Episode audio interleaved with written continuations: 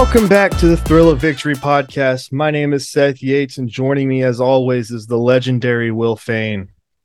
And today we're going to talk a little college basketball. We mentioned it last episode. I've been working in collegiate athletics for the last three or so years, but we haven't really dove into that yet. And so today, Will and I are going to talk about it. Will's he's been a part of that ride for a little while. We lived together in college he's heard a lot of it already, and so now we're excited to bring that to you guys. Get to bring to life all the fun stories of some of our good college days. Some of the very stress-filled mornings that I had working as a manager for the Texas A&M men's basketball program. Perfect. So I guess yeah, we can start out with that. I mean, so kind of the time frame wise, what when did you really start working with A&M's basketball program? So I didn't have, you know, the most typical journey uh, through all of that. I had started out um, just working camps with them when Billy Kennedy was there. Uh, just worked kind of all the summer camps and then tried to get on with them as a manager, but they didn't have a, an open spot. So I kind of had to find something else. Just kind of coached at Brazos Christian, uh, one of the high schools over there. Did that for a year, coached their seventh grade boys come back, work camps again the following summer. Same thing. They really liked me, but they didn't have a spot for me. So I went back to Brazos Christian, coached the varsity team. And then after that, going into my senior year, they told me, Hey, we've got a spot. We'd, we'd like you to, to be on board with us. And that was um, Coach Williams' first year uh, with the team. And so that was kind of unique coming in as a, a first year manager as a senior. It was weird in the sense that you know I was older than a lot of the guys that I was working with, but at the same time, I knew the least about what we were going on because one of the things that I learned was it's a process from day one. Everything has a specific way that it needs to be done, and I was somebody who wants to know why we're doing something, and so you tell me why we're doing something, I'll understand it, and it will be set up to perfection each and every time because I know I understand it. And so it just took me a little while to fit, pick up on the process. And so that was one of the weirdest things was having these guys who were younger than me um, come and step up to me like, hey, let, let me show you the ropes. Let me show you how to do this. Big, big learning curve there. Oh, it's a huge uh, so, I mean, curve. you were talking about, you know, with that new, whole new coaching staff. And I mean, just looking back over his complete tenure that he's in right now, Buzz seems to be a process kind of guy. Like he's always really explaining the why you do this or why you do that. There's a whole process, one of how he coaches, how his teams play. So, I mean, was that a big, major part of the whole organization? 100%. And I think that's a huge part as um, just, you know, the knowledge that I have of the game was because he explained it his way of explaining things was in the best way for me to pick it up and to learn it. And so when we'd be in practice and you know a guy would mess up and he would be like, "No, no, no." I'm like, "What happened?" Well, I, I didn't get there. Why weren't you there? And then he'd begin to explain to the to the kid why we're doing what we're doing. Not it's not just I need you in the short corner looking both you're coming for the, the drop off. He explained why he needed him here, not closer, not further, and then how everything was all connected and working together as to your teammates know where you're going to be. You need to be here. This is why you need to be here. And so i think me getting to experience that for a year behind the camera i did all of our video stuff. And so i was up on the balcony. And i think that was honestly the best thing for me too at that time because then i wasn't on the court with a towel you know, anxiously looking for sweat, trying to wipe something up, make sure the court was good, and so that we didn't have something happen. I was up there on the camera, so when he had a teaching point like that, I was able to just leave the camera pointed and just tune into what he was saying and just kind of pick it up. And I think that was something that at the time I was a little kind of upset that I didn't get to be on the court because that's where you want to be, right? That's where the training happens, that's where the teaching happens. But for me to get to sit up there and just listen, I think that really really just kind of expounded the knowledge that I had and made it something that I'd never thought it would be. Right. So, how do you think some of that would translate into your coaching style now with the team that you're currently with? I think that translates and now I want to be like that. And whatever I'm telling them what we're doing, what I've what I've found myself doing so far is I'll give them I'll give them a drill, they'll do it. I'll then correct it. They'll give two more reps, and then I'm I step in and I explain this is why we're doing this. I've told the story before about whenever I was working on pick and roll passes with the uh, with our guard. He did it a few times, and then I had to step in. I'm like, look, every whenever you come off the pick and roll, it's going to be a different look every time. You can't script what the defense is going to look like. You have to be be ready to make the play regardless of what's going on. So whether that's you're getting it off quick or you got to drag it a little bit longer and get around the big man, you have to get it there depending on what they're doing. If you just come off one dribble pocket pass, that's not going to be there every time. And he kind of he understood it. He received it in the way that uh, I was kind of hoping for him to. And then then in open gym a few days later, he saw it and he pointed at me and told me that he saw it and recognized it because he understood that's why we were working on that pass. Mm-hmm it's i mean i think that's a staple in basketball is being able to read and react. I mean in sports in general mm-hmm. i mean quarterbacks have to read and react to the defense at pre-snap everything before they even make a play. Same with the the point guard of the offense for a basketball team. I mean you've got to be able to see i mean are, is, is this team running a 2-3 zone? Do you want to do we want to attack the from the three point line? Do we want to play an inside out game trying to get the post more involved? Mm-hmm. and i mean especially in the pick and roll i mean it's oh, am I going to get double teamed or am I going to have an easy pass to my big man to go get a layup or are they going to play off and let me shoot the jumper? I mean, I, there's so many different ways to attack the pick and roll. Right. And then I, everybody plays it differently. You got to switch, you'll get a hedge, you'll get drop coverage, you'll get a little plug. And it, you just got to be able to read and react. Like, we'll obviously, when we'll scout, we'll tell you, hey, this is what you're probably going to see. But I mean, as I mean, as you see in sports, the game plan doesn't always go to it doesn't always go to plan every time you draw it up. It would be amazing if we set a plan forward and then from the tip off, our plan is executed perfectly and it works and we just kind of cruise to a victory. That would be awesome. But you got to be able to adapt and read. And sometimes maybe a guy's late getting there, you have to be able to read and react and, and make a play based on what you have in front of you. I'll say one thing that I really appreciated it about Buzz. Some people call it kind of corny, uh, but it, it's something that just in the way that I am and how I get motivated, it, it worked for me. But that didn't really matter, right? I wasn't playing, but he he was really big on his quote shirts and and being inspirational for the guys, and those they would just have little sayings of stuff that we would talk about as little reminders. And the one that I've always clung to um, was he was he was talking to the team, and then the next day that we get a shirt that says "True confidence comes from your actions," and so basic or no, true confidence comes from your work. The only way to truly feel confident in yourself on the court is through the effort that you put in on the practice floor.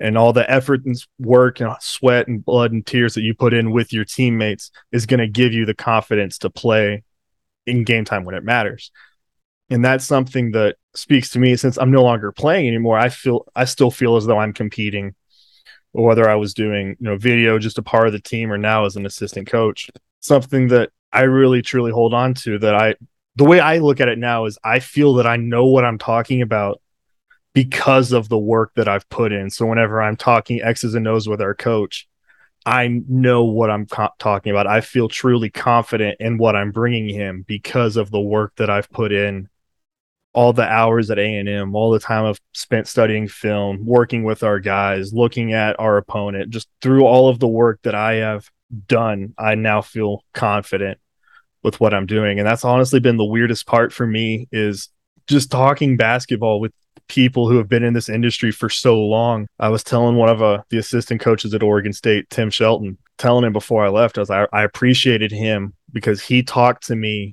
like no coach had ever talked to me before. He and I would talk, and we would. And it, normally, when you talk to a coach, X and those, they'll tell you their thoughts on it, and then that's kind of that because they've been doing this for a lot longer. I want to learn. I'm a, I want to sponge as much as I can. I want to pick it up. I want to soak it up. And but Tim, when he and I would talk, he would then ask me, "What would you do?" Well, what do you think? And so then I would give him my point and he'd be like, so what about this? And then I'd have to respond to that. And so that was really one of the first times that I truly got to talk X's and O's with a coach. And that was easily one of the coolest things that I got to experience. Oh, yeah. And then I kind of piggyback off of, you know, some of those quote shirts. I guess for people who don't know, Buzz is a huge uh, social media guy. I mean, I'm always seeing him post different stuff on his Instagram or his Twitter, and a lot of times he posts those videos that you get the quotes from for the quote mm-hmm. shirts.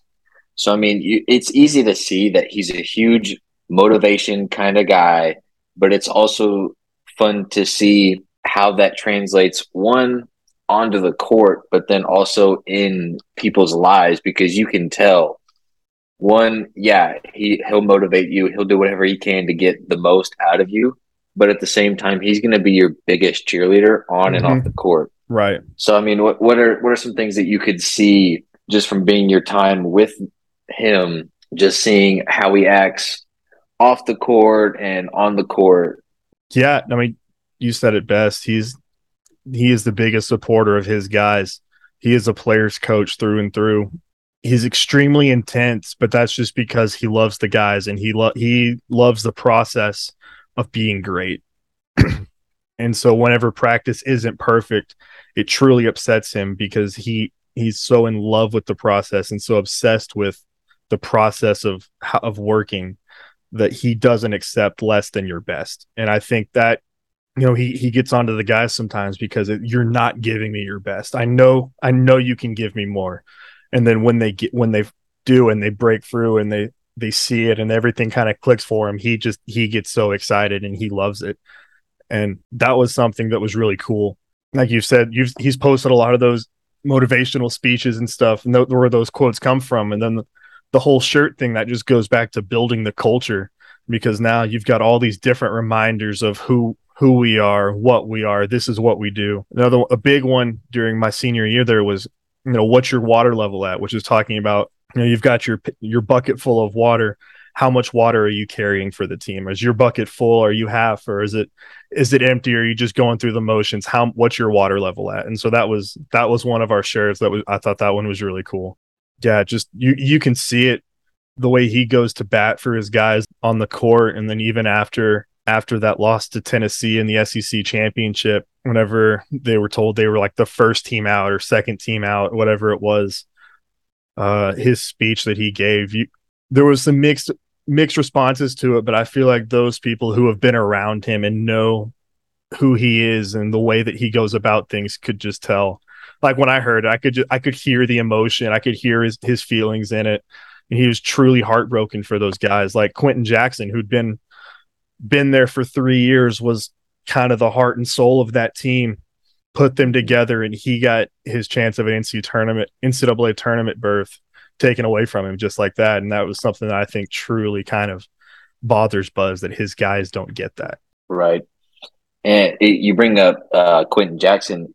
Buzz just in his time at A and M, he has had some fantastic players. I mean, Quenton Jackson for one. You had Josh Nebo, who I think is one of the mm-hmm. best big men that A and M's had and uh, even Wendell Mitchell, who was a transfer from Baylor, I believe. And and I mean he's and it's it seems like a lot of his guys very early on they buy in and they buy all the way in. So I mean, what is that? Just the culture kind of thing that you were talking about to get these guys to buy in so quickly? I think so. I think it's it's the culture that he sets, and so I think that was the big deal for season one, um, which was his season one was my last year at A&M was setting the culture and setting the tone of this is how we do things. I think you've seen guys like Quenton Jackson be super successful. Who you know, Quenton was a guy who came from JUCO. Coach Williams got his start uh, in JUCO, and so he kind of like there's like a connection there, right? Because they've they've both mm-hmm. been through it. They both know what it takes to uh, to get from there to to where they're at. But it, it's another thing is he wants guys who are hungry, right? He wants guys who have that dog in them.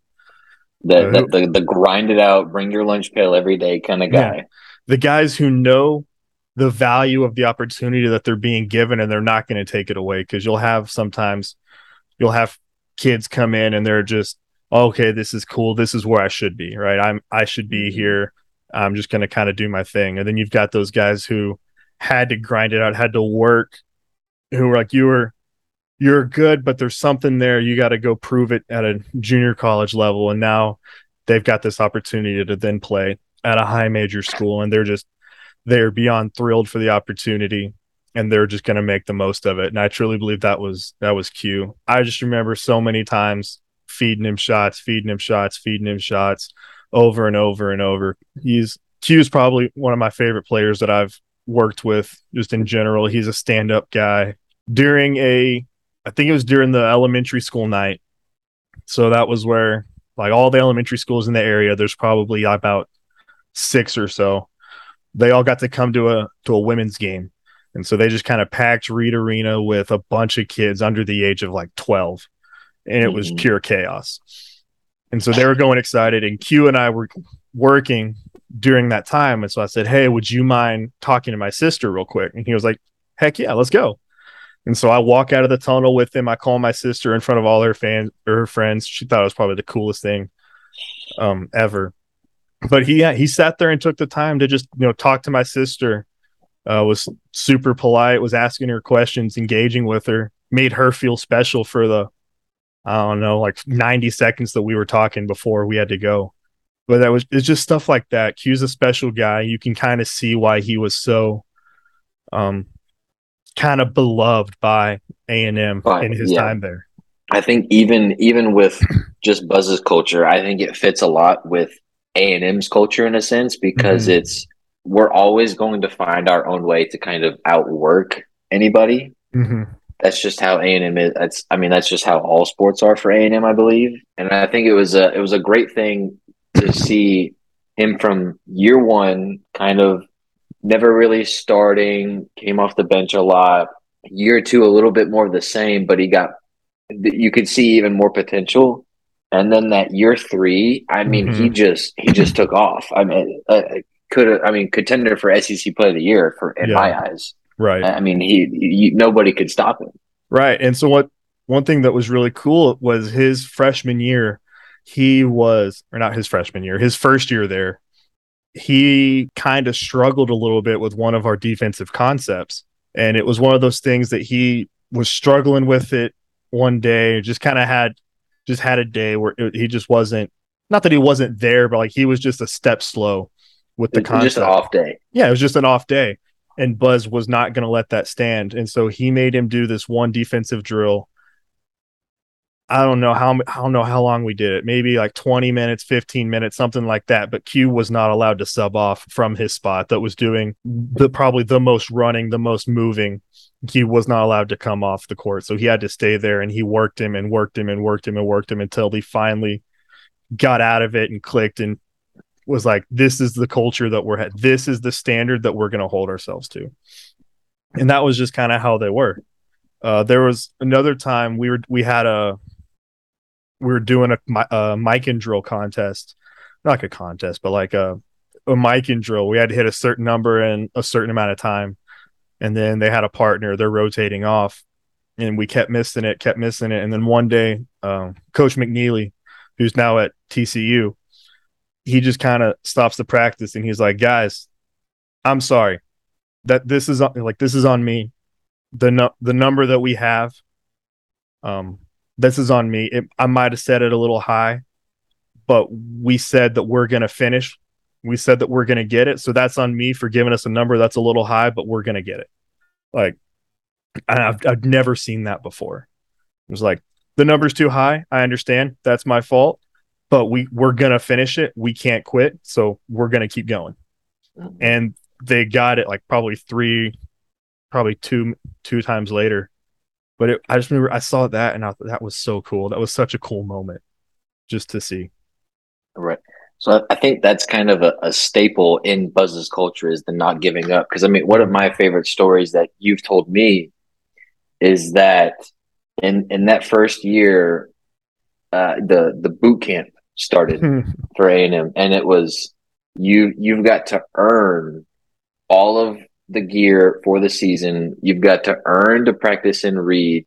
So right. I mean, just kind of get into some of that stuff of not letting you know any of your brothers quit on this team because I mean that that's a I feel like that's an organization thing. I mean, you were getting to the gym at I mean early hours of the morning and staying staying late nights trying to get everything ready for these these uh, boot camp practices. Yeah, the the way I, I remember it was we started at 5 a.m. and so everything had to be set up by 4 a.m. So I had to be at the gym by about 3:45. So I was waking up at 3 a.m. for a week straight, uh, and then we would go from about five. Probably there's four groups, so we'd go from like five to seven, 7:45, and it was crazy because then by Friday my body was like wide awake by five o'clock, and I was I don't I did not like that. That was super weird. But yeah, it was it was really interesting. It was a really awesome concept that I hadn't really thought of. But it was it was hard work, it was conditioning. It was a lot of mental toughness of we you uh, we will not quit. You are going to get through this. You have to dig deep and find a way to, to make these times. And then the the thing that I thought was really interesting on that was there wouldn't be it wouldn't be everybody running at a time. There would be like groups of there like probably three lines, four lines, and so some lines have five, some lines have six, or whatever the numbers were. But they would run, and then you didn't have not everybody didn't have to run the same amount. If you couldn't go, somebody else would step up and take it. And so it was one of those things of you can take time off, but you're gonna put it's going on to your teammate. Somebody's mm-hmm. gonna have to pick it up, and that's where Zach Walker was just an absolute animal. He was, I'm sure you've seen it on the the Twitter account, the Instagram. He was boot camp MVP probably more times than anybody. Of the seven days, he probably had five of them because he was just a machine, stepping in, filling where somebody needed it. But it was like a, a week or so of that, of just running, making time, sprinting. And then it's really interesting though, because also like they did it. So now we've gone through this as a team. We've gone through this together. It kind of goes into a lot of like that motivational stuff that Buzz talks about. We have put so much into this that we're not going to quit because we're down early in a game. We have put mm-hmm. too much time, too much sweat, too much energy into us getting here that we're not going to roll over because now we're down 10 points in the first three minutes of a game. So what kind of what, what kind of relationship do you think that that kind of boot camp really molds for the team, but also the organization in general? Because all of you are in it together, and you can see on the sidelines the the all the players, all the coaches, all the support staff. I mean, anything that happens on that court, everyone is involved. Everyone is up and down, jumping up, getting excited, getting everybody pumped up, and it just seems like a a long lasting type of relationship with everyone mm-hmm. that was involved with it. Right. Well, first off, we weren't all on the same team. Uh, the managers were responsible for counting how many times we called it a hawk, which is hands on knees. And after a certain number, they had to then have, when they did their sprints, a medicine ball or a basketball or a football had to be held. And if it touched the ground, it added a sprint and we were the ones in charge of counting those and calling those out. So the players did not like us very much for that week, but like you said, it really did bring everybody together. I it, it was tough. The guys the guys absolutely hated it, but they gutted it out because they were doing it together. They were playing with each other for each other, and I I truly feel that it really brings the team together. Going through something, something with with such adversity as as many sprints as they did. I honestly don't even remember. It was so many, but just the adversity of going through all of that really brings the team together, and I think that's a special thing that you know you can't you can't measure that on a basketball court. The closeness right. that a team has, the chemistry that they have, just the love that they have for one another. It's such a huge factor in the game that you can't put a number on. So uh, being being with Buzz for that first year, I mean, I can remember he got AC, SEC or was it? It was either SEC or AP Coach of the Year.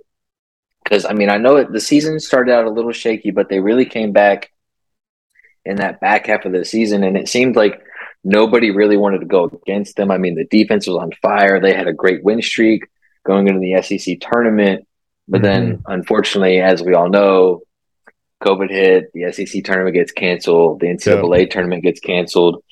So you, you just want to go into a little bit of like how special that first season really was. I mean, to have coach of the year as a first year coach in the SEC, one of the big mm-hmm. leagues. I mean, you've got Rick Barnes at Tennessee, who was also so great at Texas. I mean, you've got Coach Calipari over in Kentucky, uh, Bruce Pearl at Auburn. I mean, there's a lot of really good coaches, and for Buzz mm-hmm. to win that in his first year is something really special, I think.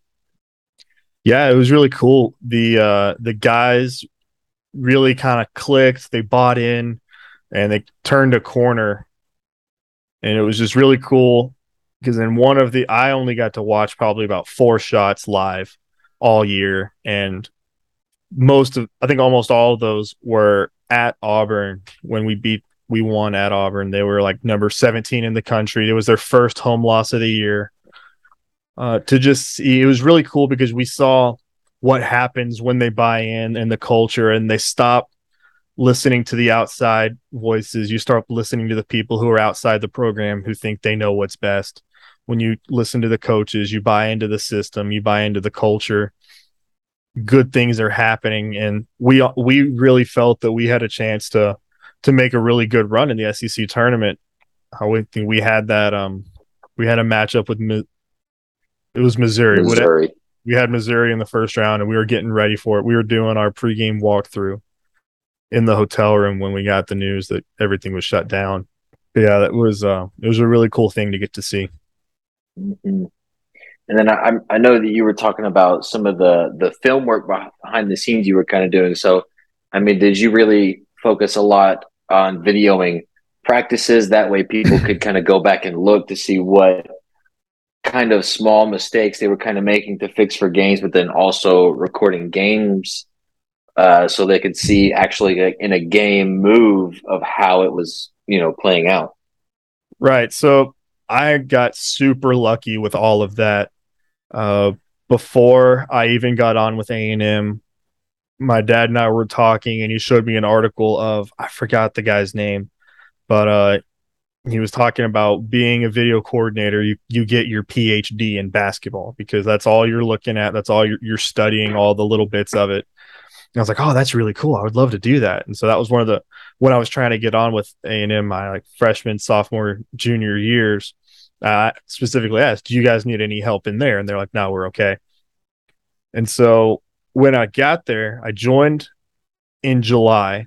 Right before school starts, we had a manager who was doing all the video stuff, and he he quit for I don't remember what reason. I think it was school, but he ended up leaving, and so we our video coordinator, who's now an assistant coach at Sam Houston State, Mike Econom, um, he was doing it one day, and I was I just kind of asked, was like, "Hey, can I do it?" And he was like, "Sure, you want to do it? Here you go."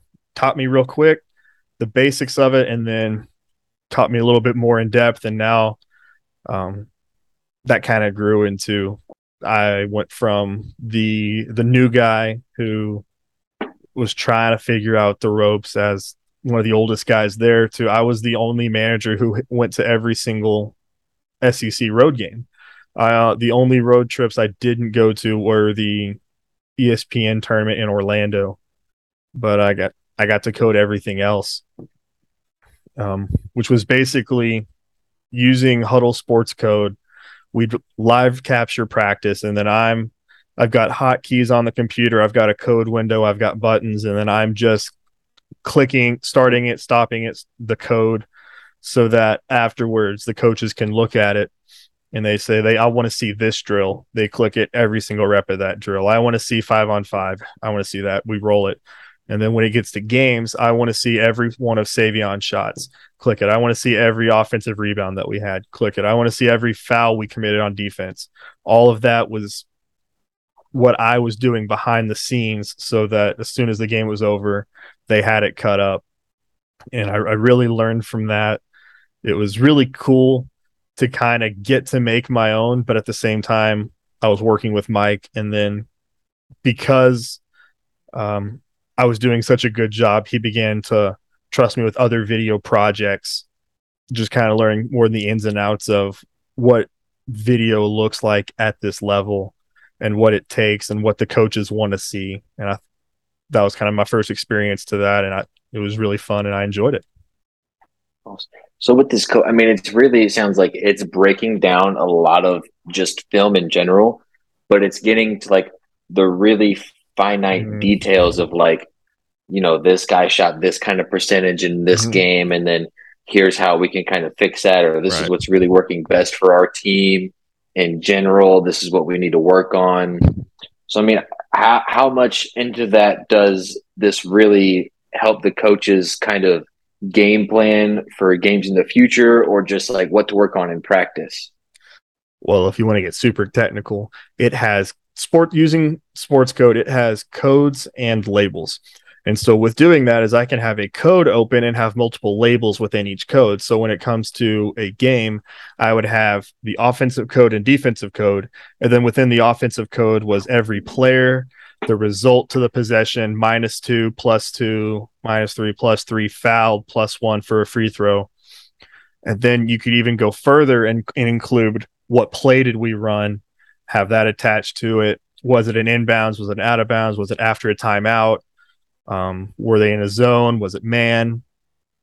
And you can look at it this way. And then after the game, you can look at every single possession that we had um, against the, the zone. You can look at every possession that each player had. You can export all this information kind of into that sheet so you can look at when we ran this play, we it was a much more effective play than this play. So we need to obviously work on that one, run this one more. This guy was really, really good this game um, within our offense because then we also had it broken down to we shot, we got a shot from the offense, we got it from outside of the offense, or kind of like an in the middle breaking off a play and going from there. You can see this guy really operated well within the offense. This guy did not. So you see who knows the offense, who doesn't. It just it's super in depth, different look at what all the numbers mean because you've you've got your sports, you've got your effective field goal percentage and adjusted tempo and all that other fun stuff. But using this, you can look at your team specifically and you can then change it to whatever you want to find. Um, which I thought I thought was really cool. And then what I enjoyed about it was it made me learn our offense too, mm-hmm. right? Because you you stand you can stand there and kind of know it, kind of have ah, I have an idea, but whenever my job, the the product that I was giving to the coaching staff was, hey, this is our game and these are the plays that we ran. I need to know what play we're running so that I don't give them the wrong play. So that moving forward, we're not running something that we should have stopped running three weeks ago because I coded it wrong because we made a tweak and I didn't catch it. The most interesting moments for me was whenever coming out of a timeout when Buzz would draw something up because that's not something I had. And so we would run it and I'm sitting there going, I don't know what's going on right now. And then I would just I would have to ask when they'd come in from halftime, what was that? Oh, that was a draw up. Cool, thanks. Um, Perfect and then you kind of learned what he liked, and so I would kind of know, oh, that's that's a draw up play. Um, yeah, it was because yeah, Buzz is really known for a lot of those draw up plays. You know, coming out of a timeout or mm-hmm. inbounds plays to really get his playmakers in the best position to make a play, essentially. Right. End outs and side outs and coming out of timeouts are some of the strengths that they had. Well, that's going to do it for us this week. Um, as always, it was a pleasure, brother. Hey, always is. Bye, everyone.